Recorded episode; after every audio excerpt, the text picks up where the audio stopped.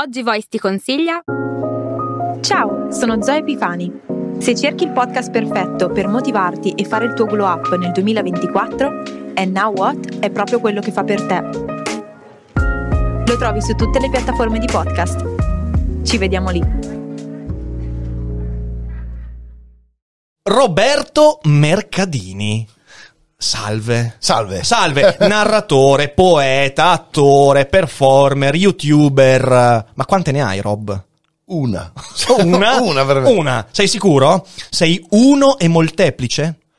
Sono un, un poliedro con diverse facce. Sono un organismo con diversi organi. E quale faccia mostrerai quest'oggi? Quella del- dello youtuber che siamo, o, de- o del, del, Twitcher, quello del Twitcher. Del Daily Twitcher. Cogiter, del Daily Cogiter. C'è proprio una faccia La fa- apposita. Sei veramente una gran faccia da cogitante e la mostriamo come sempre dopo la sigla.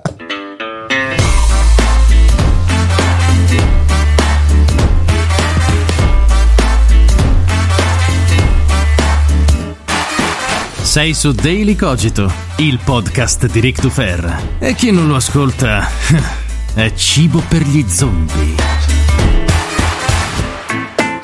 Ecco, la faccia da cogitante non è una faccia da zombie, questo l'abbiamo, l'abbiamo proprio. Gli zombie sono anche delle creature molto divertenti, hanno questa cosa che mangiano il cervello, ma non sai bene perché. In fin dei conti il cervello è una parte abbastanza eh, br- brutta del corpo da mangiare, cioè nel senso che, che gusti orribili hanno gli zombie. Il tuo cervello è gustoso, Rob? Non, non ne ho idea, adesso non l'ho mai assaggiato. Eh, allora cercheremo di evitare di far assaggiare Sì. il tuo cervello. Bene, abbiamo, mm, abbiamo un sacco di cose di cui parlare che in realtà eh, anche all'inizio della cogitata dicevo porca miseria, però io e te eh, alla fine ci siamo fatti intere nottate a chiacchierare, abbiamo fatto il podcast su Audible, video su video, eh, abbiamo ancora, incredibilmente abbiamo ancora un sacco di cose di cui parlare.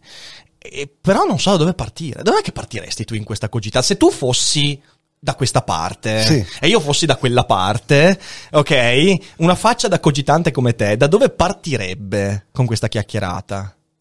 Dalla mm, domanda che mi sono preparato, Ti sei preparato una domanda? Eh, no, vedi, perché- tu sì, eh sì, perché sei un bravo presentatore, non sei come me.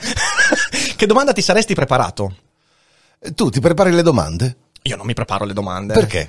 Perché, perché a me invece piace, piace l'improvvisazione. Cioè, per me, trovarsi in un contesto di impreparazione, Sì. non di approssimazione, ma di impreparazione, mi stimola tantissimo. Io infatti, ogni volta che qualcuno mi dice, ah, facciamo un'intervista, cosa del genere, ti mando la scaletta, gli, gli dico, no, non voglio la scaletta, non voglio saperne nulla della scaletta. La scaletta uccide l'originalità, il pensiero, uccide, uccide tutto. Io, io, io invece amo, amo lanciarmi nel contesto. Ah, vedi, vedi. Invece io, Eh. Tu. sono, essendo un teatrante, no? Sì. Io quando salgo sul palco ho bisogno di sapere cosa, cosa sto per fare. Ok. Ok. E ehm, mi trovo a mio agio quando la situazione è chiara. Ok. Cioè, uno eh, mi fa delle domande su un argomento, io casomai mi ripasso, mi studio quell'argomento. ok? Le persone che mi contattano no, non conoscendo, quando non ci conosciamo, dice, Mhm. ciao, vuoi venire sul mio canale Twitch? Ciao, vuoi venire sul mio canale YouTube? Facciamo quattro chiacchiere. Io normalmente vado in panico perché tu sei un'eccezione, nel senso che ci conosciamo da così tanto tempo, abbiamo parlato assieme da così tanto tempo che io so che. Siamo funzionerà. siamo esatto, tranquilli. funzionerà. Ok. Ma quando uno non, non lo conosco, ci facciamo quattro chiacchiere, Eh, mi manda ma in, pa- panico. in Sì, panico. perché io ho bisogno di pensare, quando sono in video, che quello per me è una performance. Ok. Quindi ho bisogno di poter sperare, verosimilmente, che dirò delle cose intelligenti, che dirò delle cose non scontate, che dirò delle cose non banali. Mhm. Ma io non posso dire delle cose non banali su qualsiasi argomento. Ah, beh, possibile questo sicuramente, Ok, questo sicuramente. se tu mi fai delle domande, io so cosa mi chiedi, io mi preparo delle risposte Sì, sì, sì, con un lume di intelligenza. Se tu mi chiedi delle cose a caso, io s- sarò costretto a dare delle risposte Tipo, non so, a caso. Il beriglio ti sta simpatico? Tantissimo. Cioè, sai che ho scoperto, tipo, c'è un materiale che, che- che è un elemento chimico che è il californio.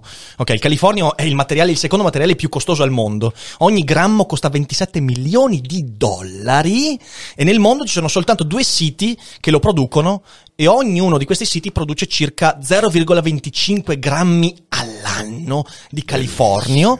Il quale serve poi per avviare i reattori nucleari. Tipo a me il Californio sta simpaticissimo. Ma quindi senso. ovviamente è radioattivo. radioattivo. Cos'è? È, è un materiale artificiale. cioè- Assolutamente sì, assolutamente. È un- Ti- ti uno dei transuranici e mi sembra 2, 2,85 forse mi sembra il, il peso, però non vorrei dire una stronzata, è molto eh, particolare. 27 milioni al grammo, che stai lì e dici porca ma sta, sta simpaticissimo il Californio. Poi c'è anche il gruppo, il Red Hot Chili Peppers, che hanno fatto quella canzone Californication, che da questo punto di vista è quindi una chiamata al- al- a- all'arricchimento. No, vabbè, a parte le battute, eh, po- potrei farti un sacco di domande. In realtà, sai, sai cos'è la patafisica?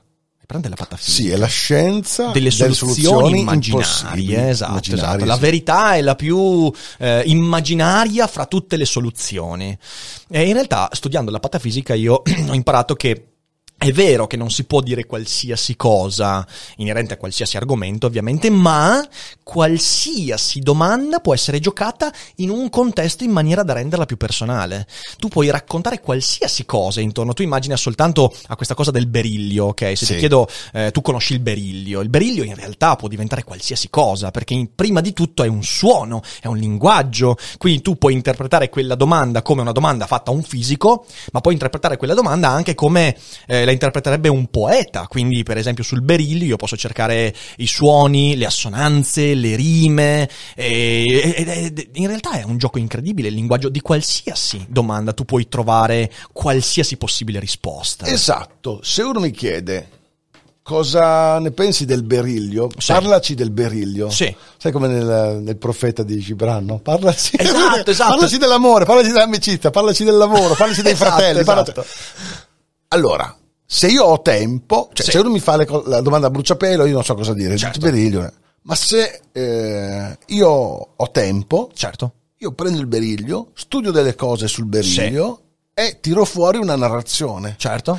dove, se voglio, il beriglio diventa la sintesi, il simbolo di una virtù, di un vizio. Certo. Cioè, am- associo al beriglio un significato allegorico. Assolutamente sì, assolutamente. que- questo che è è- quello che fai di lavoro tu Esatto, poi. esattamente. La narrazione. Mm-hmm.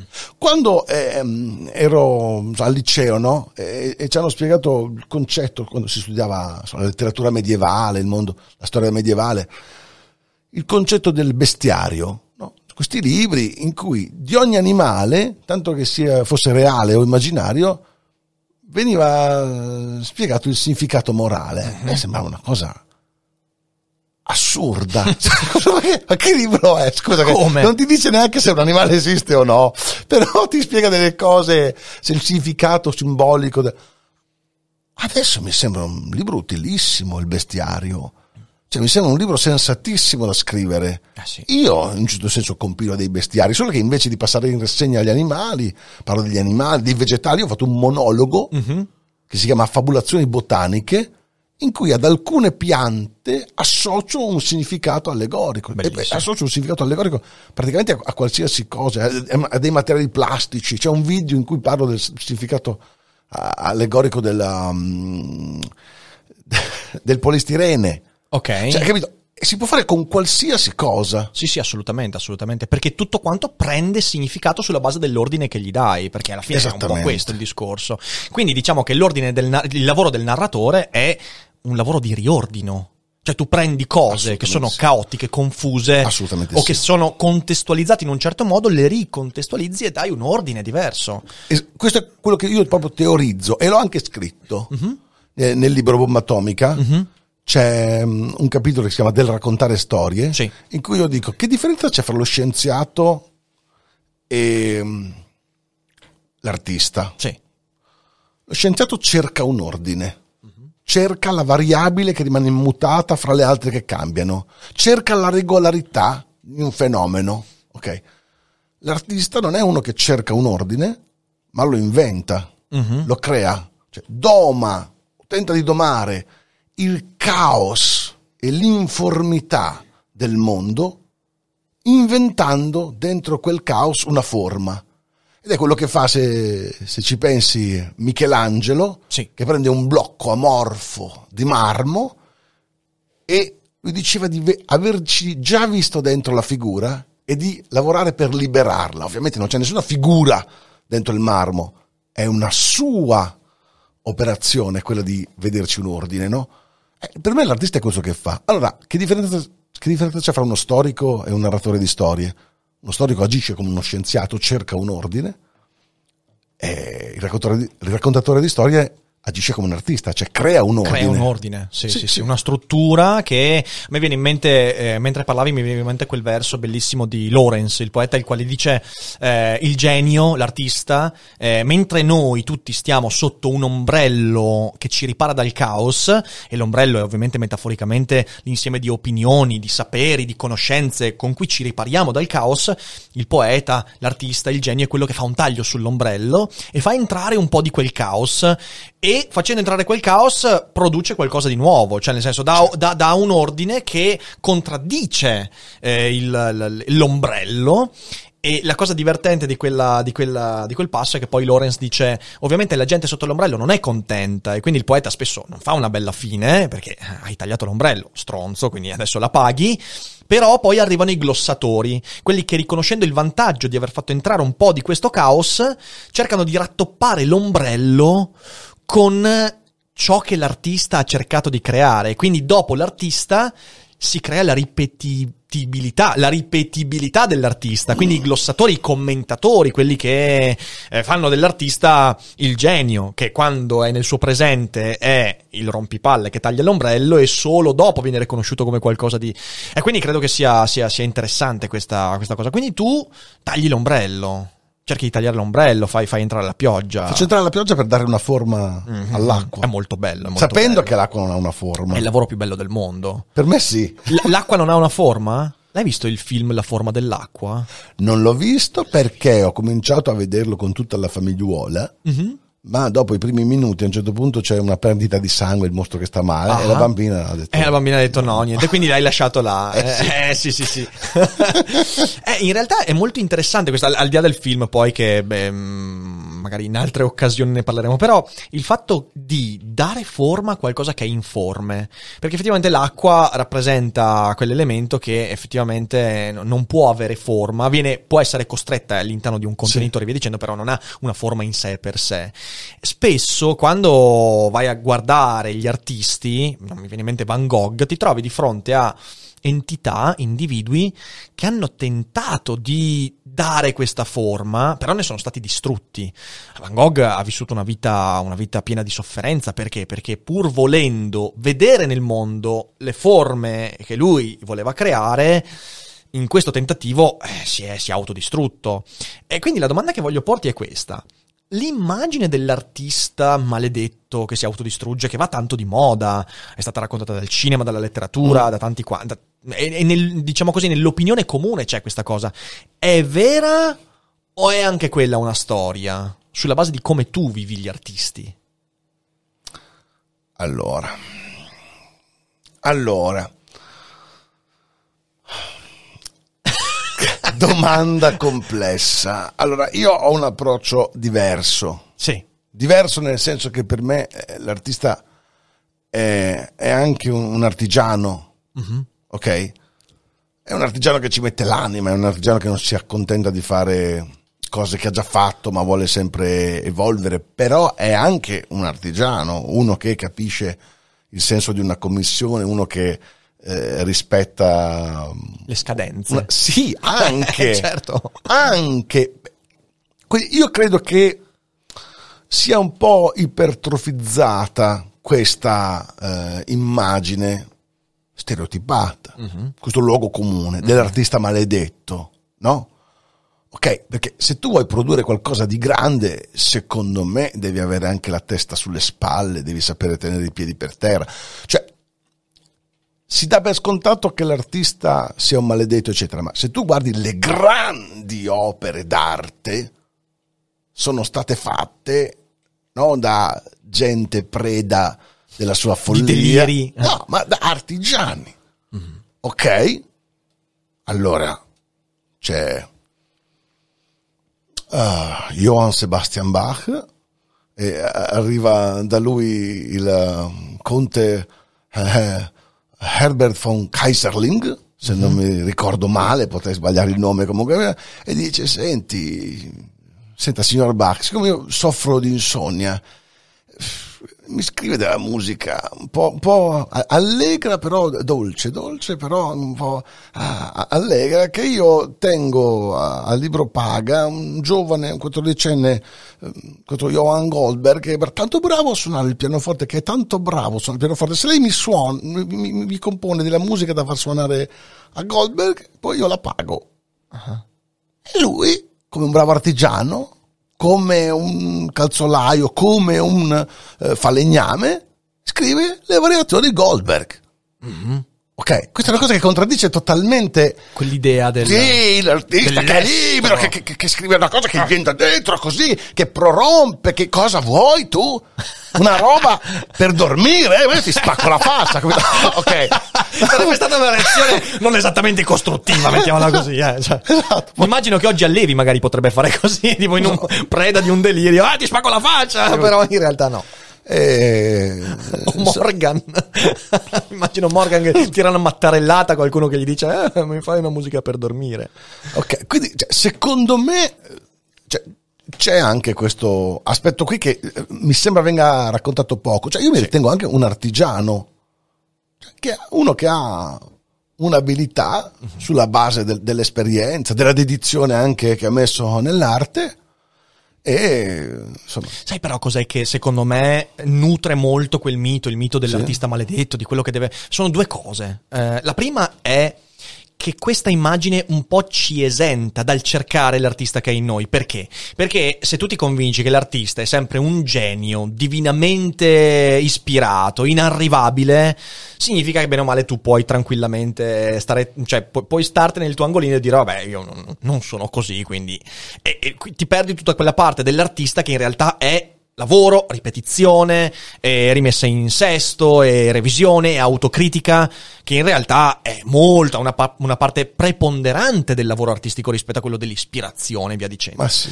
E il secondo aspetto è che eh, noi abbiamo un rapporto molto, molto mm, negativo con il commercio e l'artista in quanto commerciante del suo talento, del suo lavoro non ci piace. Eh, io mi ricordo io quando, quando, è venuto fuori Spinoza e Popcorn, perché anche scrivere un libro è una cosa da artigiano, ok? Sì. Eh, scrivere un libro che può essere un libro divulgativo o un grandissimo romanzo, Tolstoi è stato un artigiano nel produrre Guerra e Pace o Anna Karenina e via dicendo. È, è così. Eh.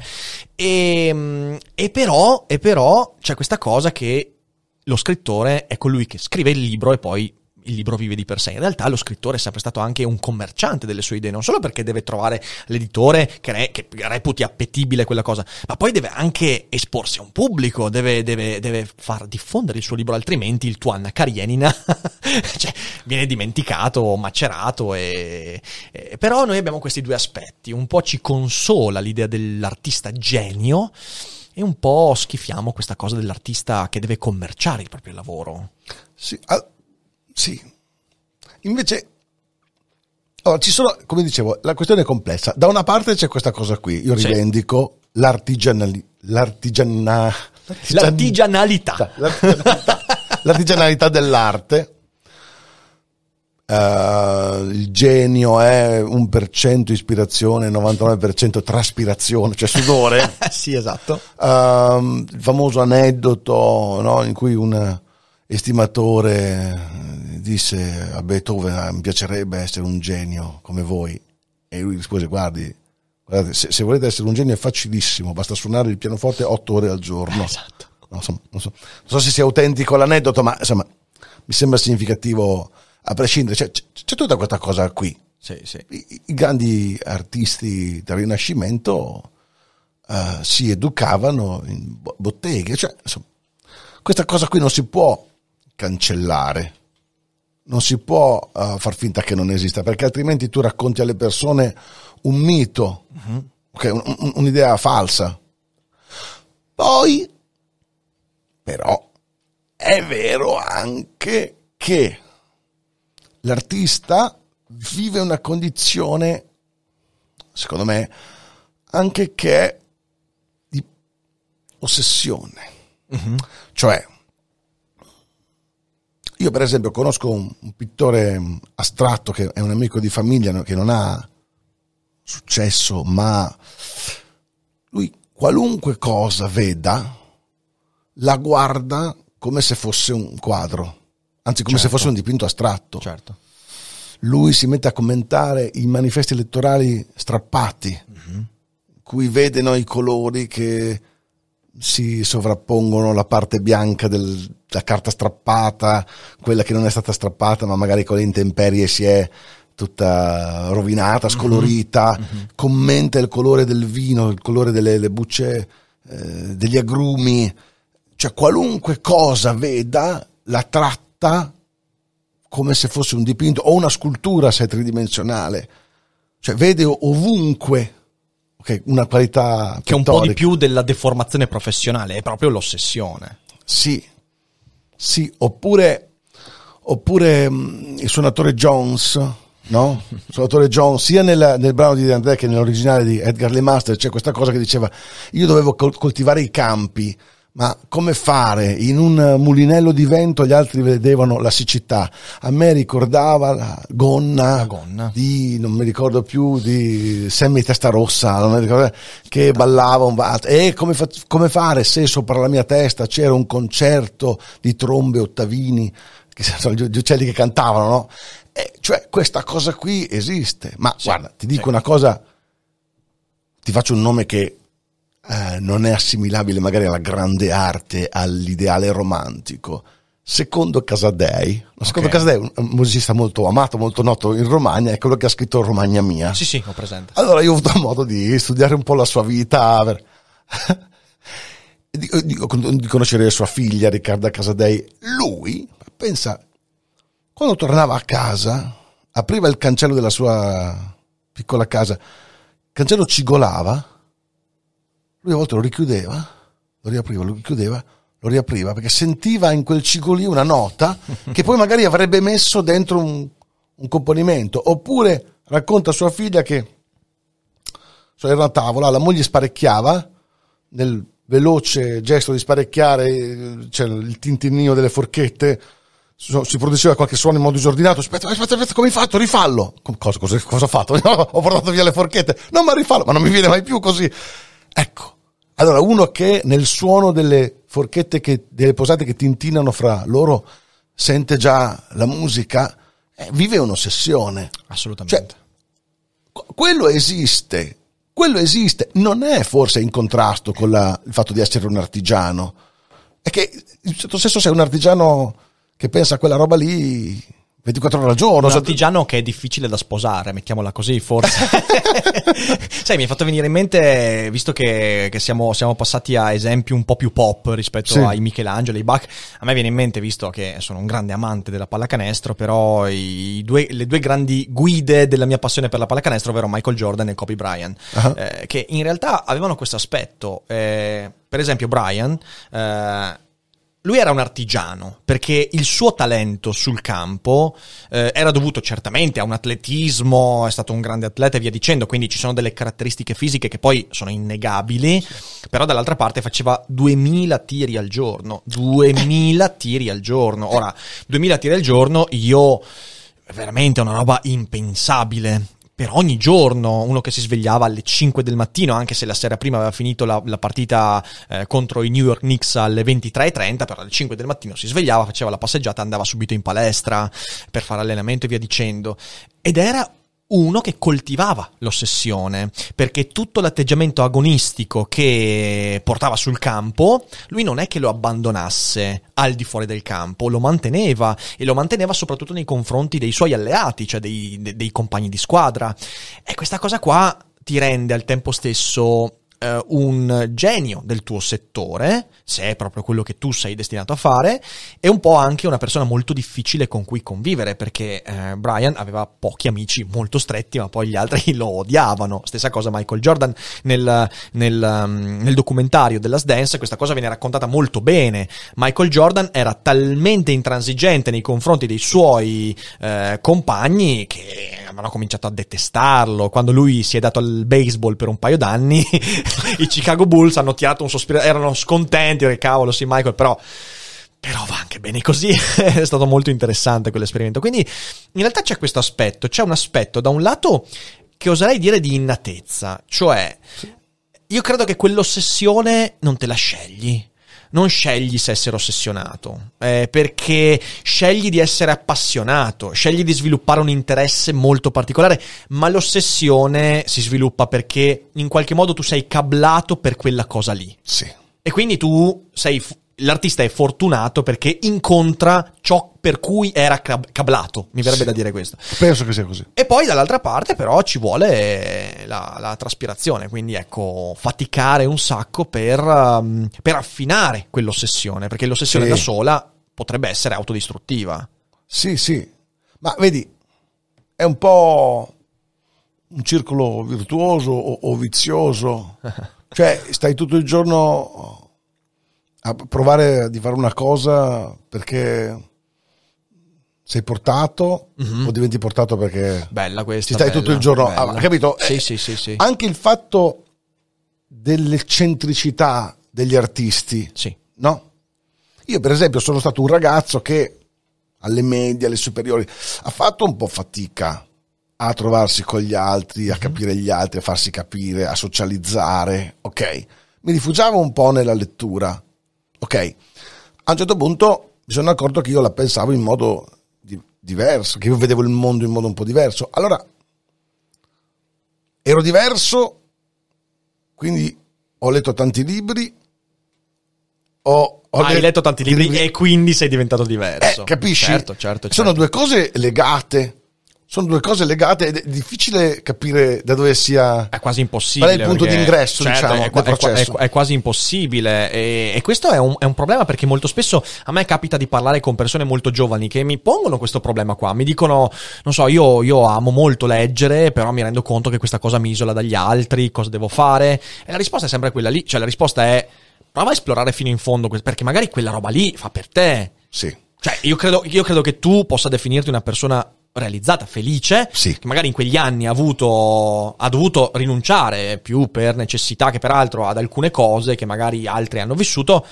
E però quelli che non l'hanno vissuto lì magari si trovano a 35 anni, a 40 anni, alla tua età, a dire, oh cazzo, non ho scoperto niente della mia vita, invece tu adesso sei, sei contento di quello che fai. Sono molto felice. E questa è una cosa che dico in un monologo che ho fatto eh, sull'adolescenza. Insomma, Mhm.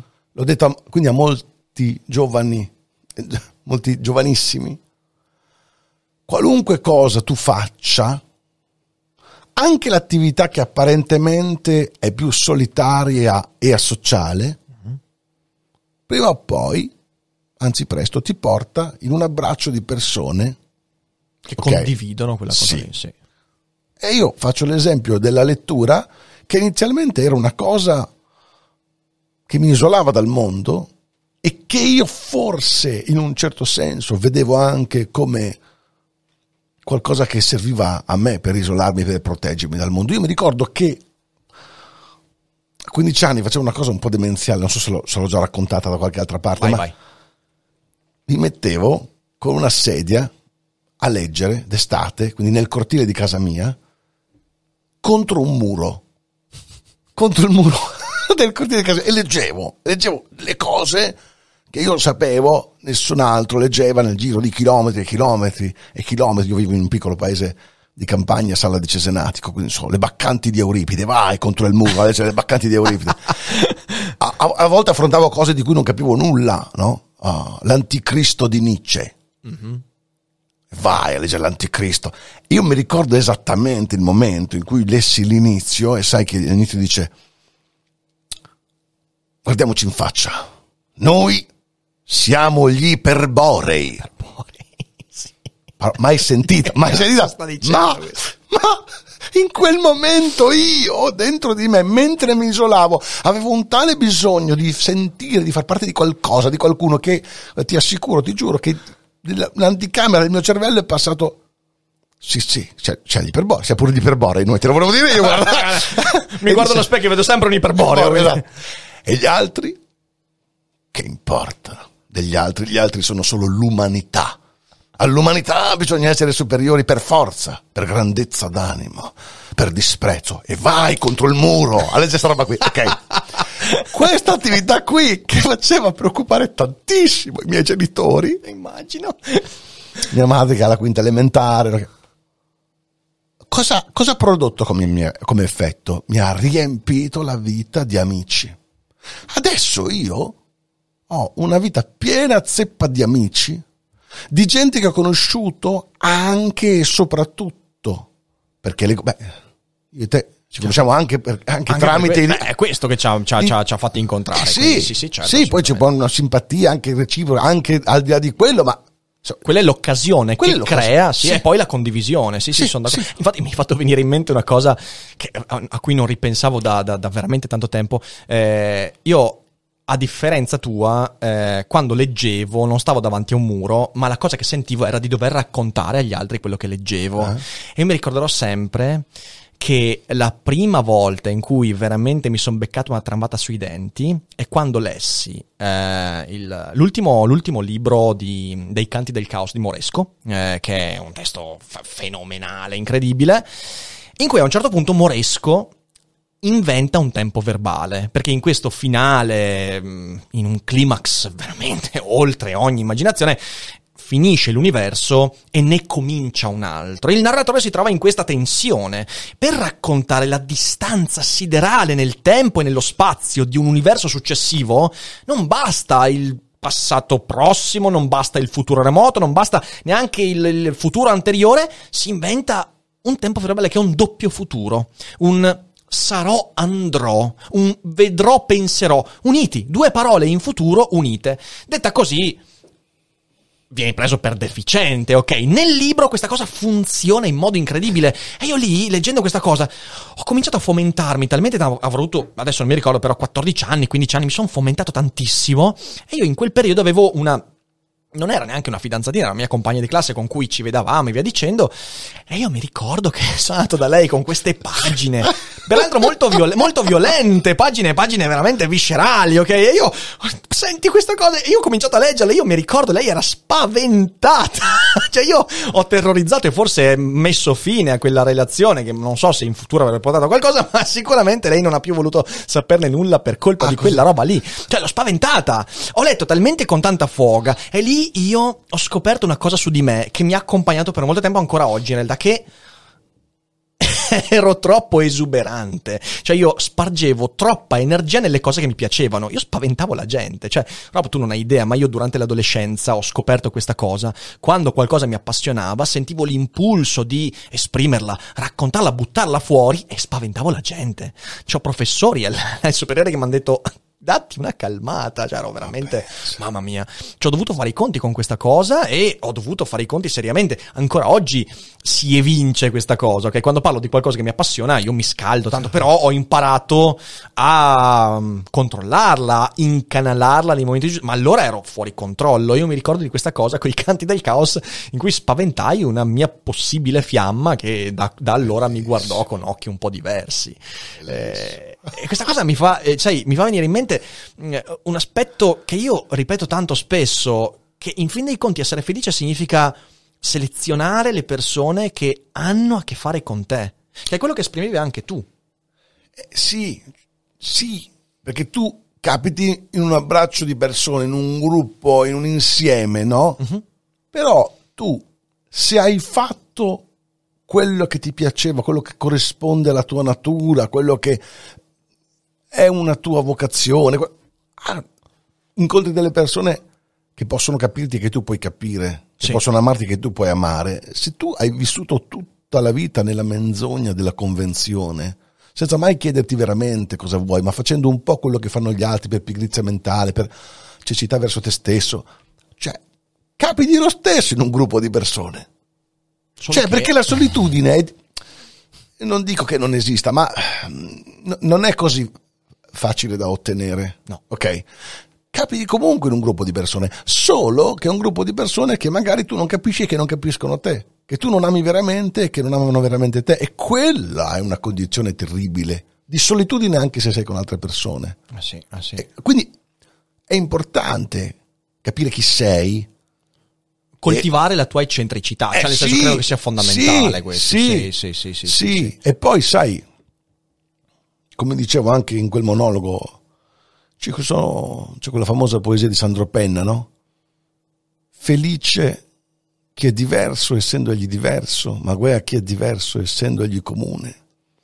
Bellissima questa. Eh, cioè, a un certo punto tu devi capire chi sei e poi renderti conto che sei una persona eccentrica, insolita e lo devi accettare. Non devi aver paura di questo perché non devi schiacciare le tue peculiarità, non devi amputarti perché eh, altrimenti ti condanni a- all'infelicità. No? Ci sono tante persone che fanno gli stravaganti così per mettersi in mostra, no? in modo così eh, inautentico, artefatto. Ci sono persone purtroppo, secondo me, che sono diverse, sono originali, sono mm, insolite e magari ne soffrono. No, tu, tu devi, devi abbracciare questa cosa qui, anche perché il mondo lo portano avanti Gli eccentrici. gli eccentrici. Ah beh, senza quello non c'è, Eh, non sì. c'è possibilità. Non Eh, c'è possi- sì. Nel tuo libro è pieno di eccentrici, peraltro. Cioè, in Bomba Atomica. Bomba Atomica è un libro sull'eccentricità. Possiamo dirla questa cosa qua. Cioè, nel senso, le persone di cui tu parli in quel libro lì sono, sono l'emblema dell'eccentricità. Sì, sì, sì. Lanciaci qualche esempio. Ah beh, eh, eh beh, sono, sono tutti eh, fermi. Robert Oppenheimer, un personaggio che, di cui io mi sono innamorato non in senso positivo, ma cioè proprio come personaggio, per, per- per la forza, per la drammaticità che ha. Questo grande fisico appassionatissimo di poesia, soprattutto di poesia dell'India antica. Questo grande fi- fisico di livello internazionale che traduceva dal sanscrito. Ma scusa, come fai a non, come fai a non eh, appassionarti? Heisenberg, Fermi, Majorana, Majorana. E tutti questi qui erano amici fra di loro. Si conoscevano Nella diversità, peraltro. nella diversità. Tutti diversissimi. Tutti diversissimi. Di carattere, di interessi, di paure, di angosce. Sai, eh, mi viene in mente questo, mi viene in mente che in realtà quella... mh, eh, cioè quella, quella spinta lì, in fin dei conti, è veramente quello che, visto che hai citato Nietzsche, cioè il diventa te stesso di Nietzsche. Diventa ok? te stesso. Cioè diventa- significa riconosci quello che già sei. Eh, sai, cioè quel passo che mi, mi pare sia, sia in- in- al di là del bene e del male, eh, in cui lui dice a un certo punto che il conosci te stesso non ba- il conosci te stesso è stata una, una grande, eh, un grande un- una grande illusione, perché non puoi conoscere te stesso, cioè tu non puoi mai sapere in definitiva chi sei. Puoi però mettere in atto un processo che ti fa sempre più diventare, cioè ti fa sempre più avvicinare a quella cosa che tu effettivamente sei, che essendo poi noi esseri limitati non sappiamo veramente mai, e infatti per quanto uno possa realizzarsi, deve sempre rendersi conto che quello che potrebbe scoprire domani su di sé potrebbe mettere in discussione quello che ha creduto di essere fino ad oggi. Sì. Eh, cioè, credo che sia questo. E quindi il diventa te stesso. Il diventa te significa ascolta il modo in cui tu cambi, ti avvicini, magari a volte ti allontani da quello che sei. Eh, io, io e te condividiamo un'esperienza che è quella di un lavoro precedente rispetto a quello che stiamo facendo adesso. Quello per me è un momento eh, a, a cui ripenso cost- costantemente perché eh, è incredibile il meccanismo che ti porta a diventare qualcosa di molto distante da quello che tu oggi sai di essere, ma che ti convince talmente tanto che quel percorso fosse il tuo che tu non ti chiedi più effettivamente chi sono, che cosa sono, sto facendo la cosa giusta, entri in un vortice e ti impedisce, vorrei dire che ti impedisce, in realtà tu ti impedisci di stare allerta, di chiederti ma, ma questo è quello che voglio essere, quello che voglio diventare?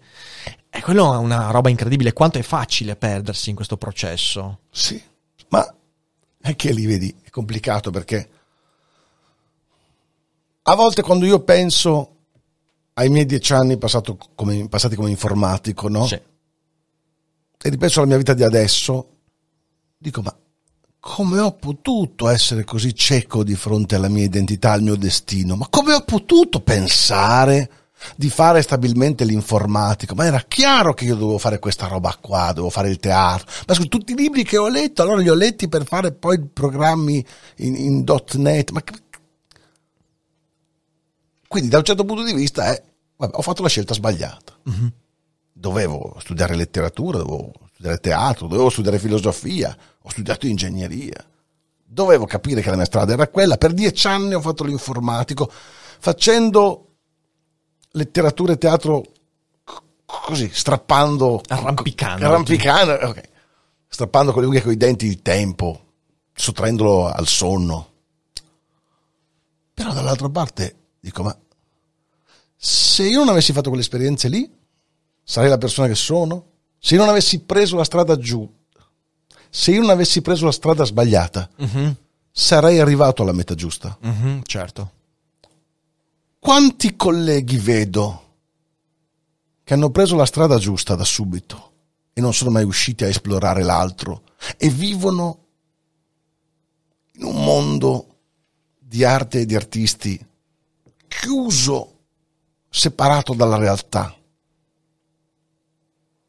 Mi è stato utile fare l'informatico, mi è stato utile avere delle commissioni, dice, questo programma qui, questo software deve funzionare per mercoledì 12 febbraio, capito? Mi è stato utile, mi è stato utile imparare le cose che ho imparato studiando ingegneria e che poi, a distanza di anni, in modi magari un po' contorti, sono entrati nei miei monologhi, sono entrati nei miei libri. Cioè, allora, il discorso è, io a volte dico che eh, siamo come alberi, no? E dobbiamo dare il frutto e la felicità è dare frutto. Felix, in latino, eh, vuol dire insomma, più o meno fertilità. Arbor felix, un albero felice è un albero che fa molto frutto. Noi per essere felici dobbiamo dare frutto. Mi piace il concetto che l'albero, facendo un frutto, contemporaneamente non solo fa, non solo produce, ma esprime qualcosa della sua essenza. Il mandorlo fa le mandorle, il ciliegio fa le ciliegie, l'arancio fa le arance, eccetera. Solo che fra un albero e un essere umano c'è una differenza.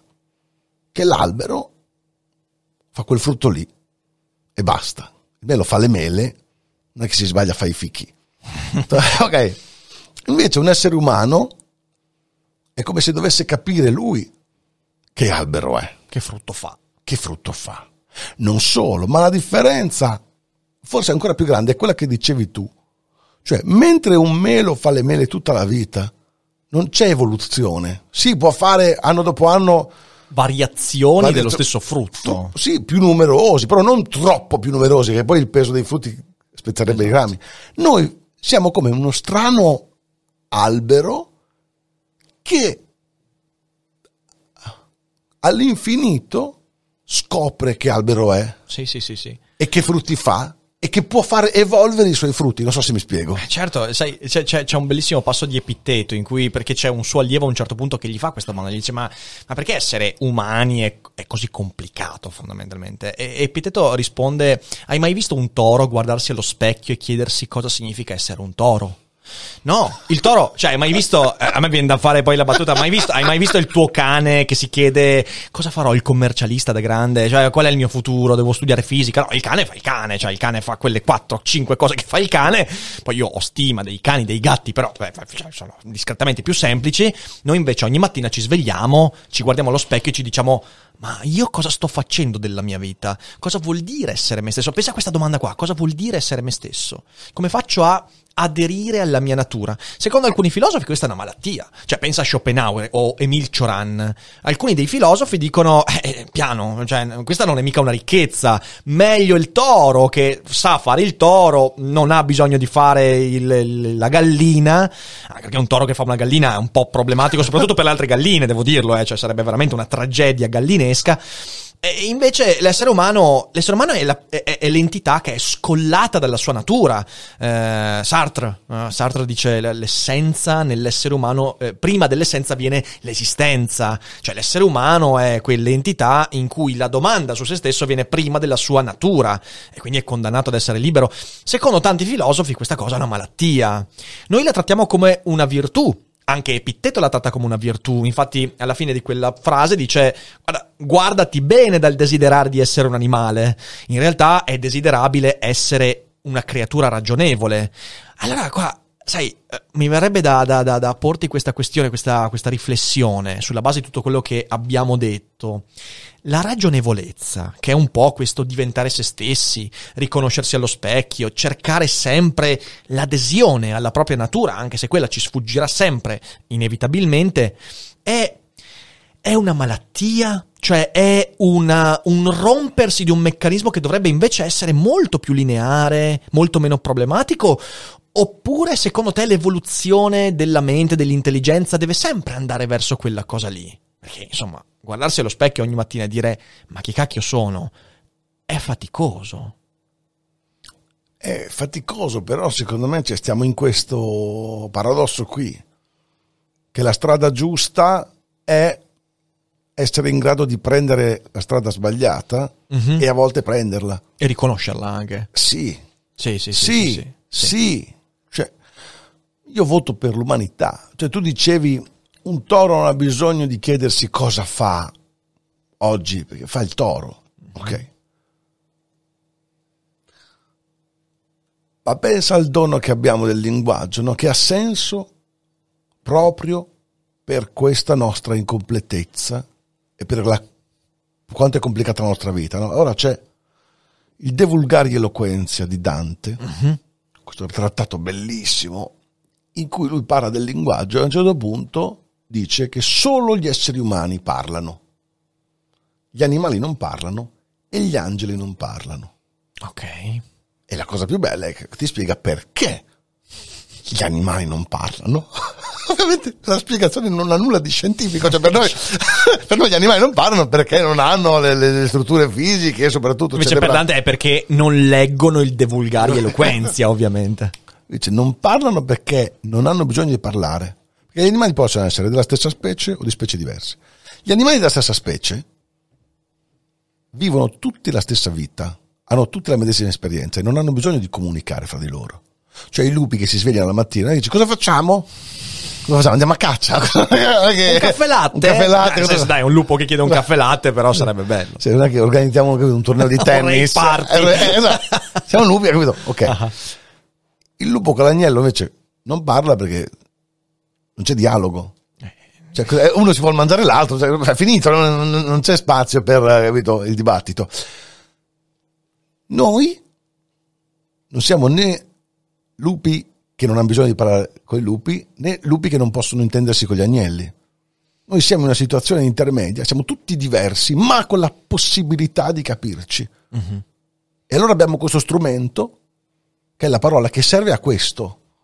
Serve per il fatto che noi abbiamo la ricchezza della nostra diversità, ma anche la ricchezza della possibilità, con uno sforzo adeguato, di comprenderci. Sì, e poi eh, dicevi che ci sono anche gli angeli.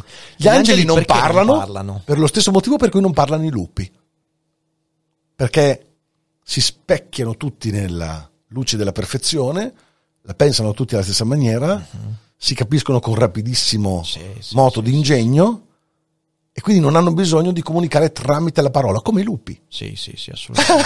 Capito? Qui dentro c'è, c'è- c'è un mito che ti ho sentito raccontare anche a teatro e verso il quale condividiamo una certa passione che è la Torre di Babele. Ah, la. Torre di Babele, cioè nel senso racconta esattamente questo, perché gli esseri umani hanno così tanti linguaggi?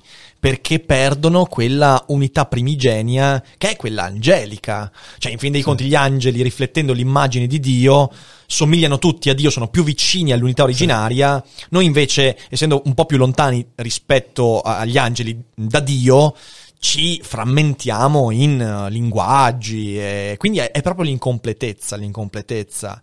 Eh, sai, è interessante questo. Mi piace che a un certo punto, quando io ti ho messo quel dubbio lì, ti ho detto, ma è una malattia o è una conquista? Tu a un certo punto hai detto, con passione, sì, sì, sì. Hai detto tre volte sì. È un atto di fede. Cioè, prova a pensarci. Ed è la cosa, sai, su cui sto riflettendo tanto in questo periodo. Avere fiducia nell'umanità, nella ragione, è di fatto un atto di fede a cui tu rispondi dicendo sì, sì, sì.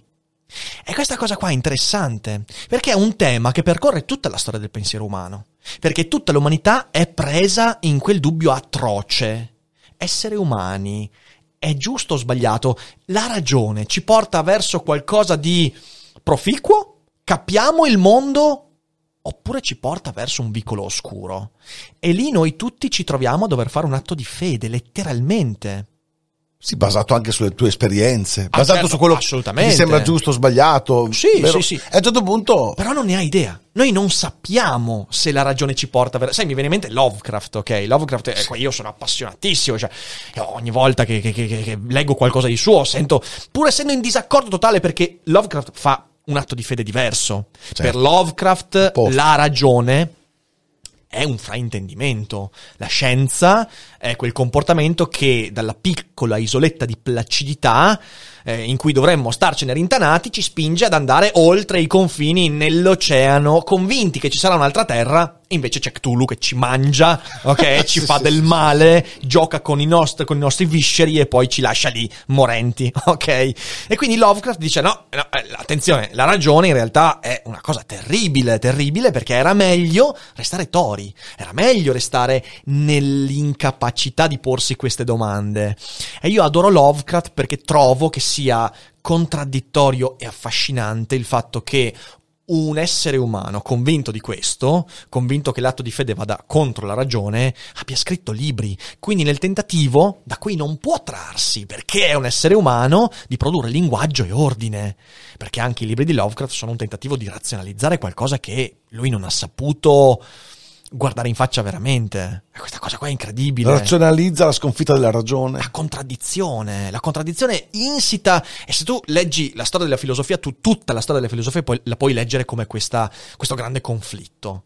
È una cosa incredibile se ci pensi, perché ancora oggi non siamo venuti a capo di questo problema. Sì, perché poi è una cosa indecidibile. Cioè, come dici tu, è un atto di fede. Il mio è un atto di fede appassionata, è un atto Sì, di, sì, di patriottismo. Patriottismo per la ragione. Bravo, L'unico bravo. patriottismo che io potrei mai sopportare. sì, sì, sì, esatto, il Sì, pa- patriottismo della ragione, esatto. Spettacolare, spettacolare. Ma scusa, eh, patriottismo della ragione, c'è mm, Marco Aurelio Ah, che dice che tutti gli Lo uomini conosco. sono Oh, bravo ragazzo, bravo ragazzo, oh, bravo ragazzo, lo raccomando a tutti, lo raccomando a tutti, è un bravo ragazzo. Ho urtato, Tranquillo, scusa, tranquillo. scusate. che dice che tutti gli uomini sono concittadini Mhm. perché fanno parte della nazione degli esseri razionali. razionali, esseri pensanti, sì, assolutamente. È stato il primo a dire una cosa del genere, Marco Aurelio. Cioè, quando l'ha detto lui, non l'hanno ammazzato solo perché era imperatore, ma l'avesse detto uno normale, l'avrebbero proprio Sì, sì. picchiato a sangue. Però quella è un'idea molto avanti sui tempi, qualche altro filosofo, fra cui anche Epitteto, l'aveva espressa questa idea, però è la prima volta che viene formalizzata perché poi Marco Aurelio è il primo che mette in piedi anche proprio un sistema interpretativo su questa cosa. Ed è, ed è un'idea potente, un'idea potente e oggi io molto spesso la vedo, la vedo minata alla base. Sai qual è la più grande minaccia a questa idea attualmente? Qual è? è la sfiducia che noi stiamo eh, sviluppando nei confronti degli altri. Perché quella frase di Marco Aurelio nasce di nuovo da quell'atto di fede. L'atto di fede di cui abbiamo parlato, quel sì sì sì che tu hai espresso così appassionatamente, la- il patriottismo della ragione, non può prescindere da un'idea che quando, mi quando ho una relazione con qualcuno, anche se quel qualcuno dice una cosa inaccettabile con cui sono in disaccordo, io so che anche lui fa parte della nazione della ragione, fa parte della nazione degli esseri pensanti. E in realtà noi oggi stiamo sviluppando un pensiero totalmente diverso, perché sempre di più si sente quella retorica eh, che si traduce in tanti modi. Chi dice, per esempio, non so, abolire il diritto di voto per gli idioti, eh, la gente non, non sa comportarsi, eh, la democrazia è sopravvalutata. Quell'idea di Marco Aurelio che è potentissima, cioè quando io incontro qualcuno, un essere umano, non un toro, un essere umano, io parto dal presupposto che anche quella creatura sappia pensare come io so di pensare, quel presupposto è minato alla base. E io sono preoccupato per questa cosa, perché mi sembra che gli atti di fede vadano nella direzione contraria. Gli altri non sono pensanti. Non so se anche tu vedi nel dibattito pubblico un po' questa tendenza.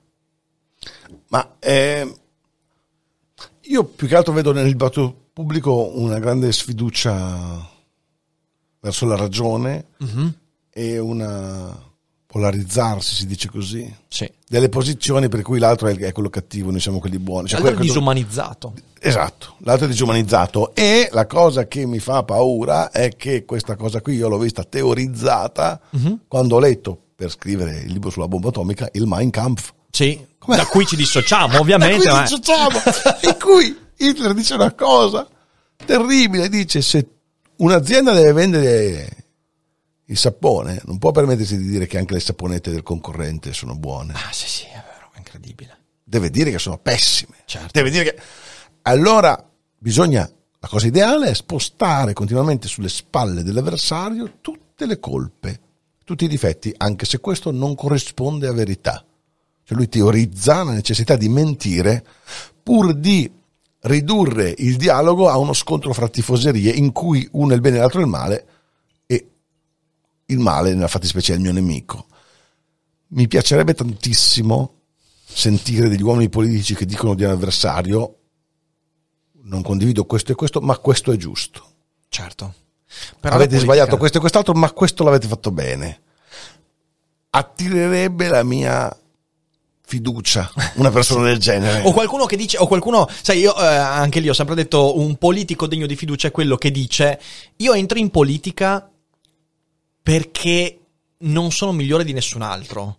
Cioè qualcuno che... Perché da un lato c'è la demonizzazione dell'altro, dall'altro c'è anche la santificazione di sé. Ok, sì, io scendo sì, in sì. politica perché sono l'unto dal Signore, noi siamo quelli con le idee giuste, venite dalla nostra parte, abbiamo i biscottini e tutte ste robe, ok? E quindi io, io eh, la fidu- darei la fiducia a qualcuno che dice, oh, io scendo in politica perché abbiamo bisogno di migliorarci tutti perché anch'io ho pensato, detto e fatto stronzate. Nessuno però lo dice perché quando scendo in politica io sono quello puro sempre, il mito del della purezza di cui parlavamo oggi sì, sì. In, auto, in, automobile. E, ehm, e quindi sì, eh, questa, questa, lezione hitleriana in realtà si è endemizzata, forse c'è sempre stata, eh. cioè, io credo ci sia sempre stata nella politica, se vai anche a guardare i retori romani, questa è una retorica che esiste, eh, so, mi viene in mente il, il Coriolano di Shakespeare, quando, quando i tribuni della plebe per demonizzare Coriolano, il quale comunque aveva espresso malamente delle idee giuste, giuste, cercano di escogitare un modo per far capire alla gente il contrario di quello che Coriolano aveva detto. E, ehm, quindi questa cosa qua è sempre esistita, la lezione di Hitler non è una novità, però il fatto che eh, oggi il marketing sia politico che non, abbia preso così fortissimamente quella retorica che non è più soltanto retaggio dei politici, perché adesso è retaggio anche della gente comune, questa è la cosa che mi preoccupa. Sì, sì. Invece... Cioè, entri su Facebook, su Facebook la gente, di cui ovviamente io non faccio mai parte, è quella che dice, pensa cose inaccettabili. Questa roba qua è terrificante. Sì. Sì, eh, il um, negare il dialogo, il dibattito eh, esautorare. Che, esauto, bravo, esautorare. Il tentativo di esautorare umanamente l'altro, eh, sulla base poi dei criteri che di contesto in contesto funzionano di più. Sì. Lui non deve parlare perché è così, lui non deve parlare perché non ha, ha, la laurea sbagliata, lui non deve parlare perché ha il naso troppo lungo, lui non deve parlare perché ha la pelle diversa e via dicendo, c'ha le esperienze, poi mh, mm, spesso anche. Questa cosa qua è molto presente, quindi eh, sul discorso che stavamo facendo, su questo atto di fede nei confronti della ragione che io sposo appieno, cioè per me quel sì sì sì è proprio una regola fondamentale della vita vedo invece molta, molta, molta diffidenza e, e credo che sia, sia, una questione su cui bisogna riflettere di più. È, me, è messo a dura prova. Messo a dura prova. È messo a dura prova sì. dall'esperienza, perché io mi ricordo quando leggevo Marco Aurelio, ogni tanto me lo, me lo rilego, però ho avuto proprio dei periodi in cui lo tenevo sul comodino e mi ero un po' impregnato delle, e allora cioè, avevo proprio presente in me no, era proprio intriso di questa cosa. Spirito. No? Eh sì, cioè comunque siamo tutti esseri umani, comunque per quanto le opinioni si pos- possano divergere, se tu ripercorri il ragionamento all'indietro, dovrai trovare il punto capito? Della... punto d'incontro. Il sì. punto da, d'incontro. Dove, da, dove, le opinioni hanno cominciato a divergere. Bravo, sì, sì, bravo. assolutamente. In teoria si potrebbe fare un gioco bellissimo, no? Prendere due persone che non sono d'accordo, ora, io la penso così, no, io cos'è? Eh, su questo non siamo d'accordo, ma sei d'accordo almeno su questa premessa? No. No. Ora, prima. È corretto, finché non si trova il punto d'incontro, no? Il reverse engineering, proprio. Bravo, esatto. e poi no, si potrebbe fare un grafico, no? Del, della, della, della biforcazione progressiva. Si può fare una cosa così? Idealmente si può fare. Uh-huh. Praticamente è praticamente impossibile perché quando tu parli con uno dal vivo su Facebook, su Instagram, dopo due battute, una battuta e mezza in cui non si è d'accordo, sale un nervosismo, uno dei due insulta Sì. l'altro. Sì. Dobbiamo spingere, secondo me, un po' più in là la soglia, no? Sì, sì, sì, Capito? Beh, è- non so, è una... Credo che di persona questa cosa sia meno. Cioè, eh, comunque quando ci si confronta di persona, io anche durante le cogitate ho avuto del- del- del, eh, dei, dei dibattiti, perché io e te siamo in accordo praticamente su tutto, quindi vabbè, qua. Però, per esempio, ho avuto Raffaele Alberto Ventura, Vera Gheno, persone con cui sono in disaccordo su varie cose. E fai bene, persona- secondo me. È mo- è molto- è molto fondament- pregevole questa cosa È che- fondamentale, fondamentale. E mm, mi sembra che di persona sia molto più facile, perché quando sei vis-à-vis, nel disaccordo riesci a trovare comunque l'occasione per quando l'altro dice qualcosa di eh, particolarmente fastidioso contestualizzarlo meglio. Sul web invece per esempio ti manca l'espressione facciale. Voglio dire, se io adesso faccio una battuta sarcastica, Ah, è sì, probabile che tu capisca che è sarcastica sulla base di come muovo le mani, di come mi esprimo eh, Sul- fisionomicamente, sul fatto- ok? Sulla base del fatto che ti conosco. che mi conosci e via dicendo. Se invece lo scrivo in un testo, questo è molto difficile, non bastano gli smiley e spesso non basta neanche scrivere ero ironico, perché quello può causare anche Sì, il sì, pensiero inverso. perché ironico cosa vuol dire? Che mi stai dileggiando Esatto. o che lo- non, non- non lo, non lo dici con vera cattiveria? Esattamente. Cioè, eh, scherzavo. Sì, sì, sì. sì, Questa sì. è una cosa, scherzavo, dice una cosa, scherzavo. Eh, ma si può scherzare in due modi opposti. Si può scherzare nel senso che tu dici una cosa strampalata fuori dalla realtà, che fa ridere per quello, Mhm. oppure perché tu mi dici la verità, però con una battuta. Esatto, Castigat esatto. ridendo mores. E quindi scherzavo non vuol dire niente perché vuol dire due cose opposte. Mhm. Cioè, in quello che ti ho detto c'era del vero, in quello che ti ho detto era completamente fuori dalla realtà. Sì, sì, sì. E tu quando, no? Adesso, non so se ti è capitato, uno dice una cosa e tu gli chiedi di chiarire, magari un po' allarmato, preoccupato, un po' irritato, cosa vuoi dire? E la persona magari si ritrae Mhm. dal spiegare dicendo semplicemente no, ma scherzavo. Che è una, una frase che mi faceva impazzire perché appunto è ambigua, vuol dire entrambe le cose e non chiarisce un bel niente. Certo, certo, certo. Cioè, peraltro, eh, io credo che sia una cosa, una cosa molto importante questa. Eh, non so se tu sei d'accordo, però mh, per individuare le menzogne. Eh, tu devi allenarti alla menzogna, cioè uno dei meccanismi basilari anche della nostra, della nostra evoluzione psicologica. Il bambino comincia ad accorgersi delle menzogne dei genitori quando comincia a mentire, ok? Quindi è una cosa. eh, e, e questa cosa però avviene di persona, cioè avviene quando, quando uno vede faccia a faccia, perché tu per, eh, come si suol dire in questi casi, spottare una menzogna, tu devi vedere tutti gli elementi che possono comporre quella menzogna, il tono di voce, Sì. l'espressione facciale. E invece individuare una menzogna su un testo scritto è molto più difficile. Certo. Richiede competenze molto più importanti perché la menzogna è molto più dissimulabile all'interno di un testo scritto. C'è un videogioco in questo periodo, perché tu devi sapere che io sono un grande appassionato di giochi di ruolo, però giochi di ruolo non quelli tipo Dungeons and Dragons e via dicendo, i giochi di ruolo quelli proprio legati alla recitazione. Per esempio, ai miei seminari, ti accennavo prima, noi giochiamo sempre a Lupus in Tabula. Ok, Lupus in Tabula è un gioco di argomentazione menzogne, in cui tu sei mm, chiamato a bluffare, soprattutto se sei dalla parte dei cattivi, perché in questo modo riesci a mangiarti le tue vittime. Ok, Ok. è un gioco antichissimo che risale a- a- all'antica Roma ed è bellissimo. Se, se- se- voglio dire, se uno ha una compagnia, che adesso è molto difficile, ma se uno è in compagnia con 12-15 persone, è un meraviglioso giocare a Lupus. Ci vuole anche un bravo narratore, ma quello è un altro discorso. Adesso c'è un gioco che imperversa su internet che si chiama Among Us. Io ci ho giocato un po'. Praticamente è lo stesso principio di Lupus in tabula. Ci sono dei giocatori in gruppo in questa nave spaziale. eh, tutti quanti sono reali giocatori, cioè sono giocatori con- connessi su internet. E nel gruppo di 10 giocatori c'è uno che è il traditore. Among us, cioè fra di noi, c'è Sì. uno che ammazza. E tu devi scoprire se sei della vittima, devi scoprire chi è l'assassino prima che faccia fuori tutti, attraverso dei turni di argomentazione, puoi votare chi secondo te è l'assassino, e ovviamente l'assassino non deve farsi sga- sgamare e far ammazzare gli altri.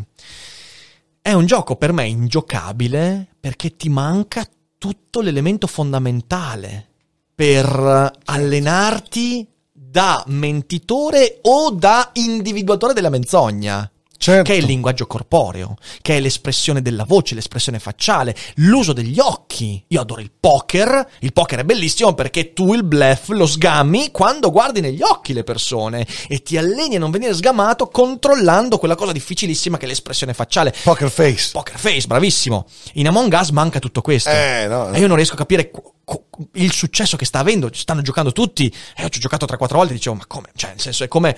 È, è- è veramente come. mh, Non so, eh, no, non posso fare esempi troppo pornografici, ma insomma, è veramente È un altro- una diminuzione drastica dell'esperienza. È un altro gioco. È un altro gioco. È un altro gioco perché, per come la vedo io, io forse sono deviato dal mio mestiere di narratore teatrale, il linguaggio non è solo fatto di grammatica, ma il tono della voce è esso stesso linguaggio. Tant'è vero che ci sono delle frasi particolari che si possono scrivere nella stessa maniera, ma sono due frasi diverse e se tu le pronunci si capisce che sono due frasi diverse.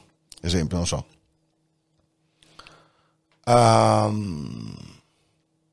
Dice, Riccardo, hai visto Federico?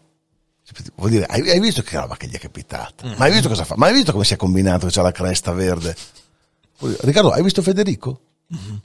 Allora, in un caso è, io so una cosa su Federico, la sai anche tu, se, anche, se non la sai te la dico, se la sai già, ma parliamone, parliamone che c'è un groppo qui in gola, ok? Nel secondo caso è, sto cercando Federico, hai per caso idea di dove sia, mi puoi aiutare nella mia ricerca? Sono due frasi diverse, ma se tu le scrivi, sono scritte uguali. Certo. Hai visto Federico? Punto interrogativo. Sì, sì, sì, sì, Non assolutamente. c'è una virgola diversa, capito? Certo. No, ah, perché a volte si, si gioca col linguaggio facendo vedere come cambia mm, una, una frase con una virgola in più e in meno. In questo caso non c'è una virgola in più e in meno. Sì, sì, sì, assolutamente. Truman ha, di- ha dimostrato che chiunque può diventare presidente degli Stati Uniti. Truman ha, che, Truman ha dimostrato che chiunque può diventare presidente degli Stati Uniti, vuol dire cazzo, era figlio di contadini. È veramente il, il sogno americano che si realizza. Dalla classe più umile va in, in vetta. Truman, ha- Truman ha dimostrato che chiunque può diventare presidente degli Stati Uniti. Era un uomo mediocre in tutto, senza qualità, senza talento. Se ce l'ha fatto lui.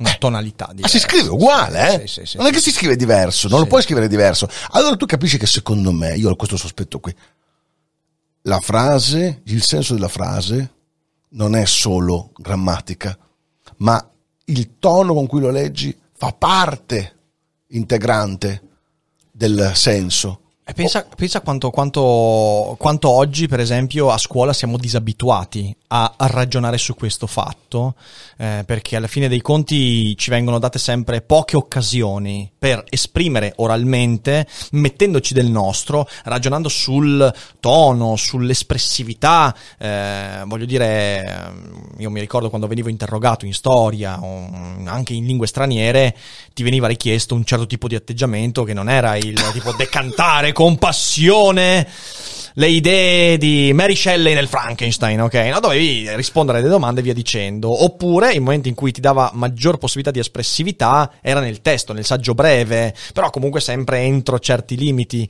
Eh, qu- qu- quanto si perde quando un ragazzo fra i 12 e i 19 anni, che dovrebbe essere lo sviluppo veramente della propria personalità, per poi scoprire chi sei veramente, perdere in quell'ambito la potenza dell'espressione orale. È devastante questa cosa. Io mi ricordo quando mi interrogavano da ragazzino, eh, so, prima, seconda superiore, mi interrogavano in storia, io facevo spettacolino, cioè raccontavo, poi magari ci mettevo la battuta, poi facevo, capito, la battuta detta da un personaggio, dall'altro. Roberto, bene, fai bene. Roberto, sei interrogato? Allora, fai bene. Roberto, fai bene. Io dicevo, ma cazzo, meglio di così, ci sto mettendo l'anima. ok. E poi alla È un fine... concetto di bene diverso da quello del prof. sì, Eh, e sì. poi alla fine è diventato il mio mestiere. Eh sì, sì, sì, sì, sì. È, è una, cosa, una cosa importante perché leggevo anche un articolo qualche settimana fa, ehm, l'oralità nella scuola negli ultimi, negli ultimi decenni, soprattutto qui in Italia, è crollata. Ma tu, ma tu pensa che noi siamo nel paese, nella cultura che ha inventato l'ars retorica, cioè noi siamo veramente il paese dei grandi retori Certo. eh, e noi siamo quelli che hanno perso. Nei paesi anglosassoni anglosassoni hanno riscoperto Eh, negli ultimi volevo 30 dire. anni, 40 anni, hanno riscoperto le scuole di, di- di, mh, eh, da- dallo spelling al public speaking, all'argomentazione, quindi proprio le scuole di argomentazione, di dibattito. Ma, ma nel college no, Cioè, penso che eh, i ragazzi siano invitati a eh, esprimere. Sono campionati di dibattito. Ecco. Sì, sì, sì. Eh beh, è una cosa utilissima. me, È, fondament- è utilissima. fondamentale perché tu lì capisci, capisci veramente, anche perché sai, c'è un aspetto incredibile. Prima tu hai parlato del, eh, hai accennato alla, alla politica e alla propaganda, quando hai detto eh, Johnson, Nixon, eh, arriva da, insomma, quella frase sul Sì, sì. presidente. non Harry. Truman. Harry Truman, esatto, che chiunque può essere, chiunque può essere presidente. Una persona che non è abituata a usare quelle espressioni, a sperimentarle, è molto più facile che sia preda della propaganda. Ed è quello che dicevo prima sulla menzogna. Vuoi essere meno vittima delle menzogne altrui? Devi imparare a mentire, ma non per ingannare gli altri, ma perché quando tu impari a mentire, capisci i meccanismi che anche gli altri mettono in atto per ingannarti. Quindi in realtà e pensa a quale danno invece accade nella- nel, nel- nel patrimonio culturale di un ragazzo a cui invece si insegna a non mentire mai. Una persona che nasca nella paura della menzogna è una persona che domani sarà molto più facilmente manipolabile. Io ho un grande timore eh, di tutta la retorica che si sviluppa intorno alle fake news, perché sono d'accordo che le fake news sono una tragedia, che manipolano le elezioni, è vero. Ma tu per combattere le fake news devi dare strumenti alla gente per riconoscerle, non devi mettere in campo strumenti per nasconderle. Perché se le nascondi, chi poi sparge le menzogne troverà sempre un modo per spargerne ancora. Da sempre esiste. Cioè, voglio dire, eh, le fake news esistono da, da- da- fin dalla notte dei tempi. Oggi ciò che cambia è che ci sono strumenti in cui anche le persone sono produttrici di fake news. Ma se tu vuoi impedire il diffondersi, tu devi permettere alle persone di mentire. Sembra un controsenso, ma è così. Un cittadino che impara come mentire eh, è un cittadino che sarà meno manipolabile. È un po' cinico come discorso, ma è la verità. E questo è un tema. L'alfabetizzazione nei riguardi della veridicità delle notizie. Lo sai che gioco faccio io con mia figlia? Mia figlia ha sette anni. Mhm. A volte io vado in quei canali, sai, un po' bufalari, quelli che prendono molte visualizzazioni. Dio senza blu, fare- tipo. Sì. Ci guardiamo un bel video, io e lei, e poi dico, Bravissimo. ti sembra sta cosa che sia possibile, Agatha? C'è un video, quando vedi questi dieci animali scappa subito e chiedi aiuto. Porca miseria. Eh, ma ti sembra questa cosa? Ma, ma no, babbo, mi sembra un po' strano. Andiamo a vedere se è vera. E poi vado su Google e vedo se la tal cosa è vera. Allora scopri che quell'animale non esiste, che quella, la pianta che ti, ti hanno detto è pericolosissima in realtà è il ciliegio. Capito? Eh, E a lei piace questa cosa qui. Babbo, facciamo ancora... Fanta- Facciamo Guarda, ancora il gioco. Sai che questa è una lezione importantissima. È fondamentale. Tu immagini invece quanto cerchiamo di tenere distanti le persone dalle fake news. Certo, a 40 anni fai fatica ad abituare qualcuno a mm, scovare le menzogne, ok? Ma se tu cominci a tenere distanti le persone dalle fake news di qualsiasi tipo, a volte anche quelle innocue, ok? Sì, sì. Eh, quando hanno 7, 8 anni, 12 anni, tu stai facendo un danno incredibile. Tu stai creando un cittadino manipolabile. Cioè, invece fa, fagli vedere come sono fatte le Fagli fake news. vedere. Fagli vedere perché sono ridicole. Smontali assieme a lei. Lascia che lei faccia dei commenti. Oh, fa, fa dei commenti pertinenti. Ridicolizza la fake news. Sì. E- e secondo me io, è il modo che Ah, è- per, per renderla è fondamentale, difesa, è no? fondamentale. Sai, sai che eh, sulle fake news c'è la figura del debunker, ok? Il debunker, eh, ne parlavo anche con Costantino De Blasi, eh, c'è, c'è un grande problema. Il debunker eh, doveva essere quello che aveva quel ruolo lì, cioè, vedo una fake news, più che dirti che è una fake news, ti do gli strumenti per capire Sì. perché è una fake Sì. news. Invece, purtroppo, i debunker sono diventati un giornalista, un informatore, però molto più simile a un giornalista che non a un fornitore di strumenti. E questo è un danno enorme perché il debunker dovrebbe essere esattamente quello che ti mette di fronte alla fake news e ti dice guarda questa l'hanno costruita così, l'hanno fatta in questo modo e tu cittadino che stai leggendo questa cosa, la prossima volta che vedi questo meccanismo lo riconoscerai. La prossima volta che vedi una menzogna, oppure il debunker dovrebbe essere quello che ti fa costruire una menzogna. Dovrebbe essere letteralmente un tecnico, un tecnico argomentativo che ti dice guarda, sai come Trump ha costruito la fake news nel 2016 sul fatto che le elezioni si svolgevano due giorni dopo rispetto alla data effettiva? Ha fatto così, così, così. E nel tempo, nella storia, l'ha fatto Goebbels, l'hanno fatto Chavez, l'ha fatto, l'hanno fatto tutti. L'hanno fatto con queste tecniche, molto molto semplici.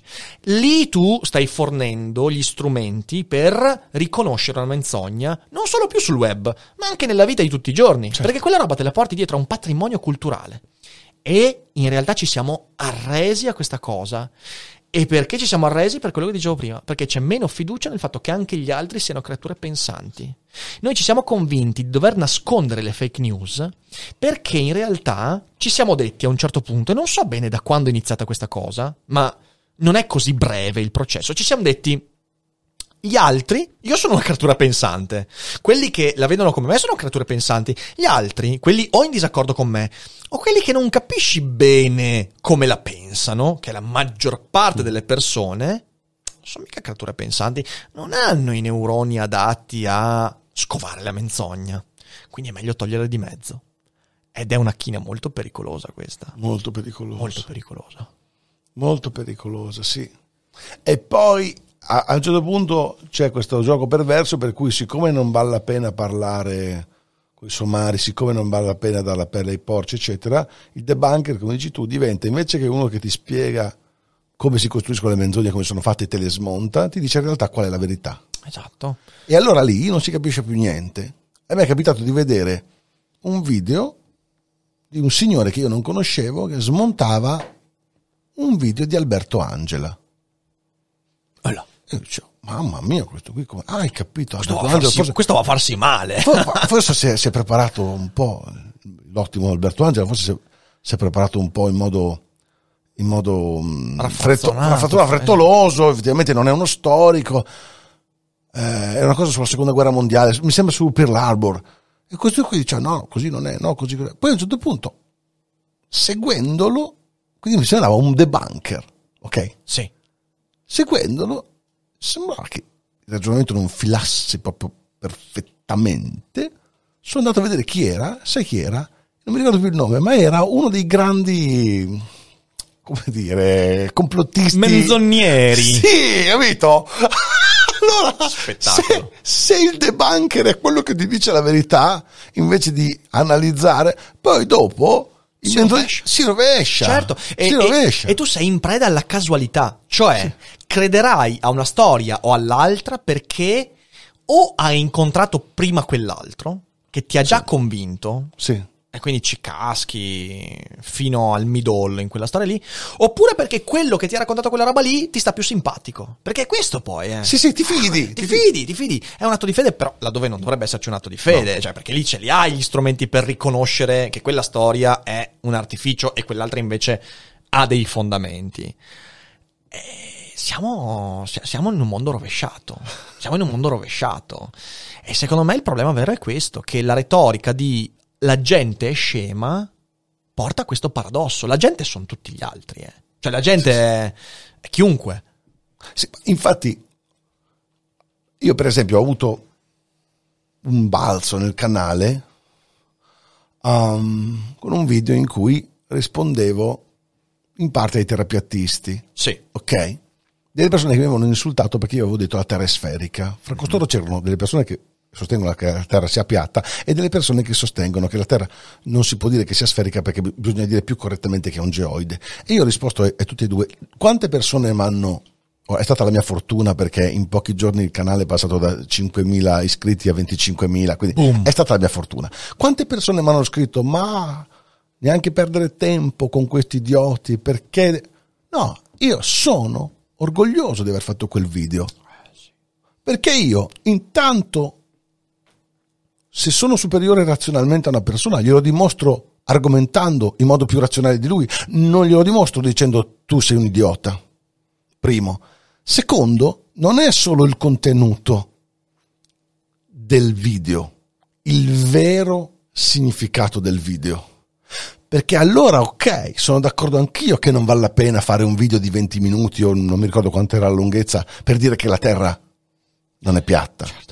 Ma io ti ho mostrato un metodo di ragionamento, di argomentazione. Allora il vero significato di quel video non è il contenuto nudo e crudo, cioè non è la tesi che io ti spiego, non è la terra non è piatta. Il vero contenuto è il metodo che io ti illustro in quel video, Sì, sì, di sì. cui la terra è piatta o la terra non è piatta, è solo un esempio, è solo un'applicazione di qualcosa che è più astratto e che è più universale. Ok? Sì. Io Sì, tento sì, sì, sempre di questo è- fare così. Questo, questo è un atteggiamento fondamentale. Ripeto, è un atteggiamento che denota l'atto di fede che hai fatto tu. Sì, sì, sì. Esatto. L'umanità. Chi mi ascolterà ha gli strumenti per capire. Poi ci saranno quelli che non capiscono. Ci saranno quelli Eh, che non ovvio, capiscono. Quelli Ci che saranno- io- fraintenderanno. Ci saranno quelli che non capiscono. Io ho fatto dei video, ok, sull'ebraico antico, Mhm. ok, dei video in cui controbatto alcune tesi di Biglino. Non puoi immaginare le persone che mi hanno scritto 20 minuti per non dire niente. Poi, non so, a questo punto se tu pensi che io non abbia detto niente in quei 20 minuti, no, forse non, Parliamone. Parliamone, parliamone, forse non hai capito cosa ho detto. però, cioè, a un certo punto ci- sono anche delle situazioni in cui ti sembra di scontrarti con un, muro di gomma, però è lo stesso. E però è, è- è- la minoranza anche quella. eh. Io penso di sì. E Ah, comunque sì. il tuo dovere è di spiegare le cose nel modo più chiaro, più rigoroso. Poi chi vuole ascoltare capisce. Chi può controbattere, controbatte argomentando. Mhm. Ci sarà una minoranza. Sì, assolutamente. Per cui questo- Rumorosa, che infastidisce. Sì, però è lo stesso, però tu lo devi fare anche per tutti gli altri. Sì, sì, sì. Eh, Sai, cioè, mi hai fatto venire in mente una cosa che mi fa sempre molto ridere. Eh, quando abbiamo fatto il video ne- nel, tuo frutteto, quello ti spieranno Sì, con Google Maps, sì. hai presente?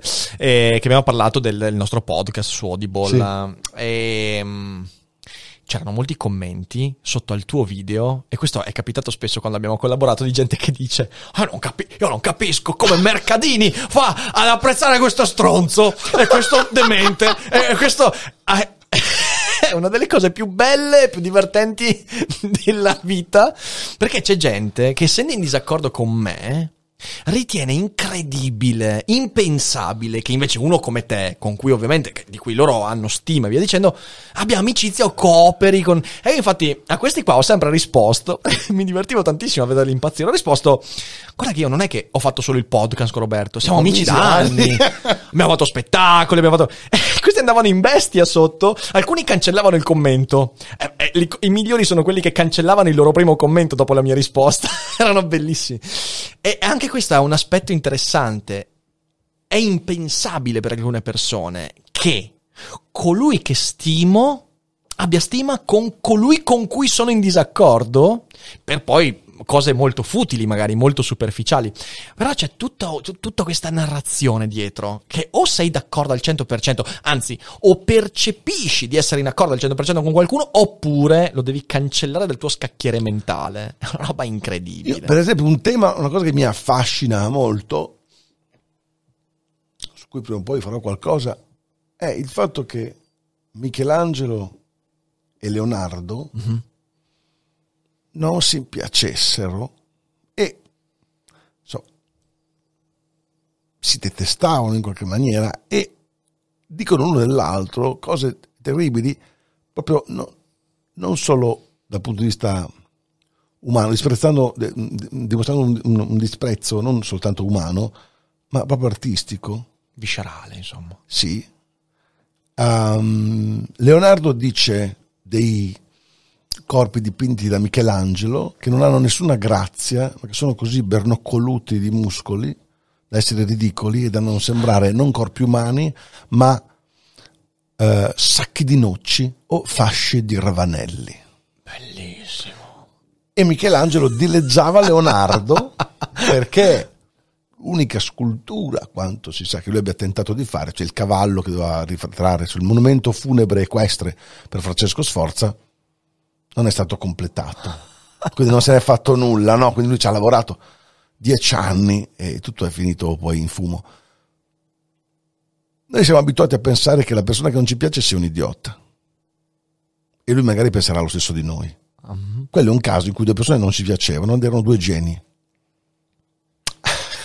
Difficile dare dell'idiota a uno dei due, insomma. Eh, però lo stesso non si capivano, in qualche misura si detestavano, no?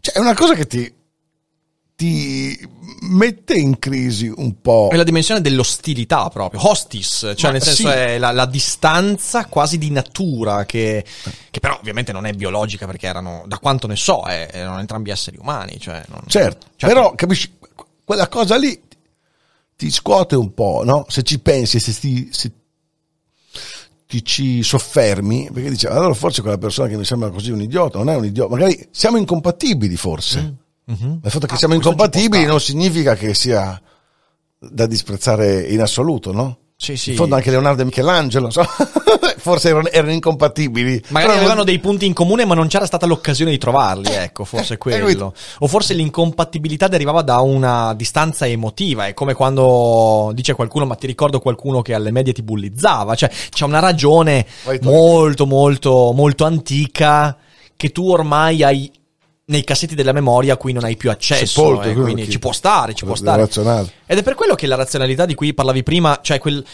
trovare, eh, fare il reverse engineering delle argomentazioni, delle idee, dare maggiore importanza al percorso che mi ha portato a pensare a qualcosa, più che a quella cosa stessa, è fondamentale. Perché in quel caso, desiderando farlo, perché poi se non c'è la volontà manca tutto, però se c'è la volontà di farlo, puoi persino trovare un punto di contatto, un punto di comunicazione Certo, con certo. colui che la pensa in maniera totalmente diversa da te. La cosa più terribile è vedere i gruppi religiosi che si scannano, quelli che credono in un- lo stesso. Dio, oppure protestanti e cattolici nell'Irlanda. Cioè, cioè, lì hai fatto un percorso lunghissimo assieme, sei d'accordo su quasi tutto. Poi ti sei biforcato negli ultimi cento metri e ti tiri le pietre. Per questi Eh, ma lì cento- subentra, subentra una questione di potere anche. eh. Cioè lì subentra una questione che esula dalla volontà di comunicare. E, e quella, quella questione è chi adesso si accaparra la fetta più grossa. Quindi c'è un ulteriore aspetto, e che poi, se vogliamo seguire, non so, per esempio, eh, Foucault, ma anche Carl Schmitt, è l'idea proprio di ostilità. Perché nasce l'ostilità? Quindi che non è più l'inimicizia, ma proprio l'ostilità, quella che no- nasce perché da un lato c'è una divisione di visioni e di, di progetto, però dall'altra perché tu vuoi estendere il tuo dominio, letteralmente, quindi è una Sì, questione anche di potere.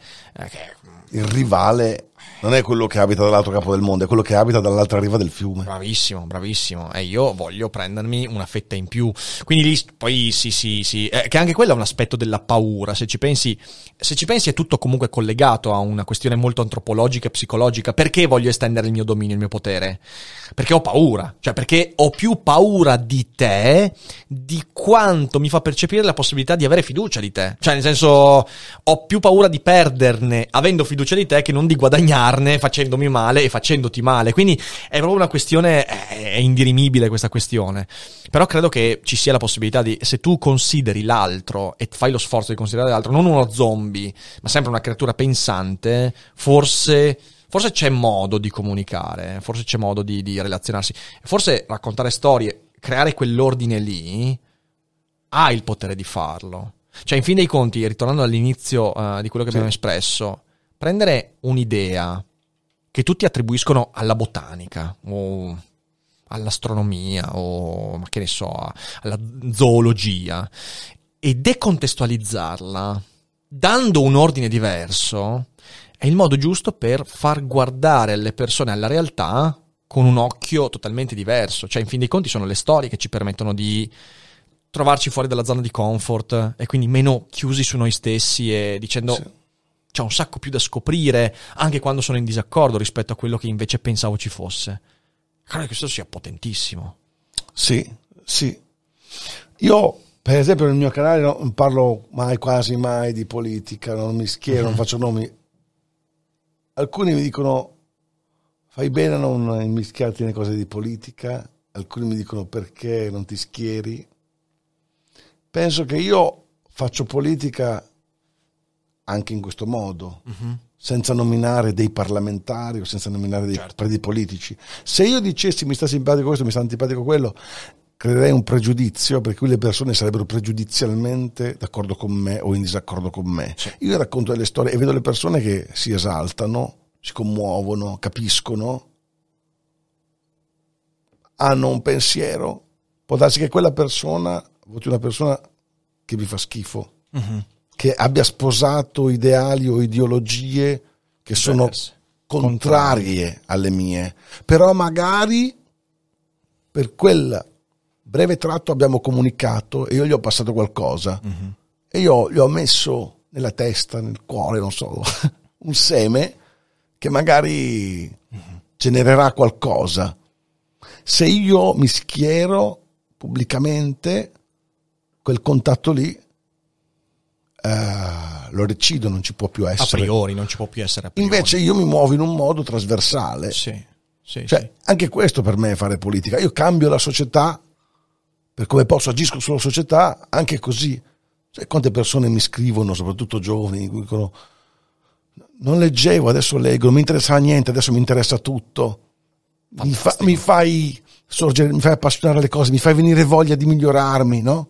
Anche questo è un atto Politico. un'azione- politico perché è sulla polis, è sulla comunità. Sì, sì, La assolutamente. politica non è solo quello che si fa in Parlamento, la politica è quella che si fa nella polis, nella società, nella comunità. Sì.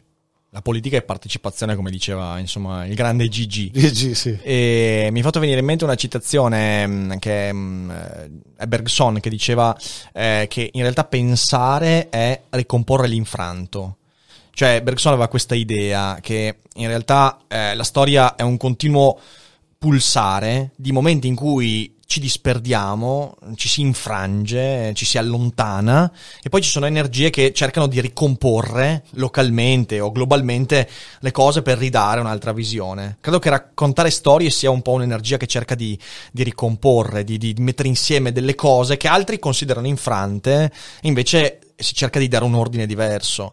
Eh, credo che sia un po' questo raccontare storie, ricomporre qualcosa che è infranto. Quando ricomponi qualcosa che è infranto la gente ti dice ah, ho scoperto, Sì. ho visto, mi sono incuriosito. E quello credo che sia un lavoro veramente bello, difficile e necessario. Quindi continuiamo a, Ah, ma farlo. cosa noi continueremo a farlo. Assolutamente sì. Sì, Bisogna. sì, sì. Sì, sì, sì, giustissimo, giustissimo. Beh, siamo a un'ora e mezza di Daily Cogito, No! quindi siamo... Bella! non mi aspettavo la risata di Roberto, ho preso un colpo. Un'ora Siamo a doveva un'ora- durare. Siamo un'ora e mezza di Daily Cogito, quindi adesso visto che, dobbiamo, eh. visto che dobbiamo anche rispondere a qualche domanda No, in chat. abbiamo, abbiamo appena cominciato. Eh, no? lo so, lo so, ma Ho mi sono sospettito quando sei tornato all'argomento iniziale. Ho detto, ma, ma cos'è che vuol chiudere? Vuol chiudere dopo 20 minuti? Eh, Rob, cioè nel senso qua è volata, è volata. Eh, quindi per chi è live non andatevene perché adesso ah, dopo la sigla insomma leggiamo qualcosa, leggiamo qualche domanda.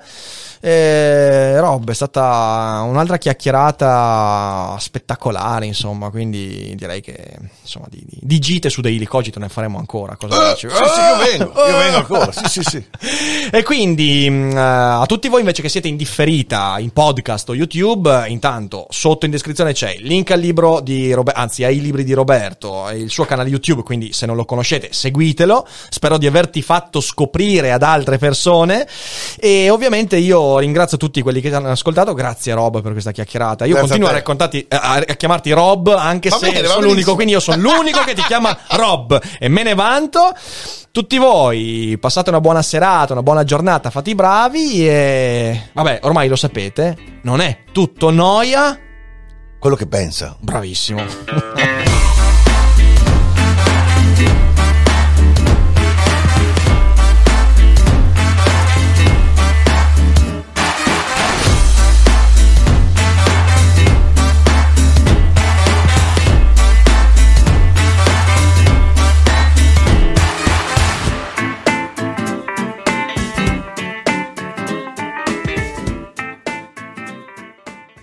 Ciao, sono Arianna di Voice e oggi ti consiglio di ascoltare Hai mai finto un orgasmo? Sai come funziona il piacere sessuale?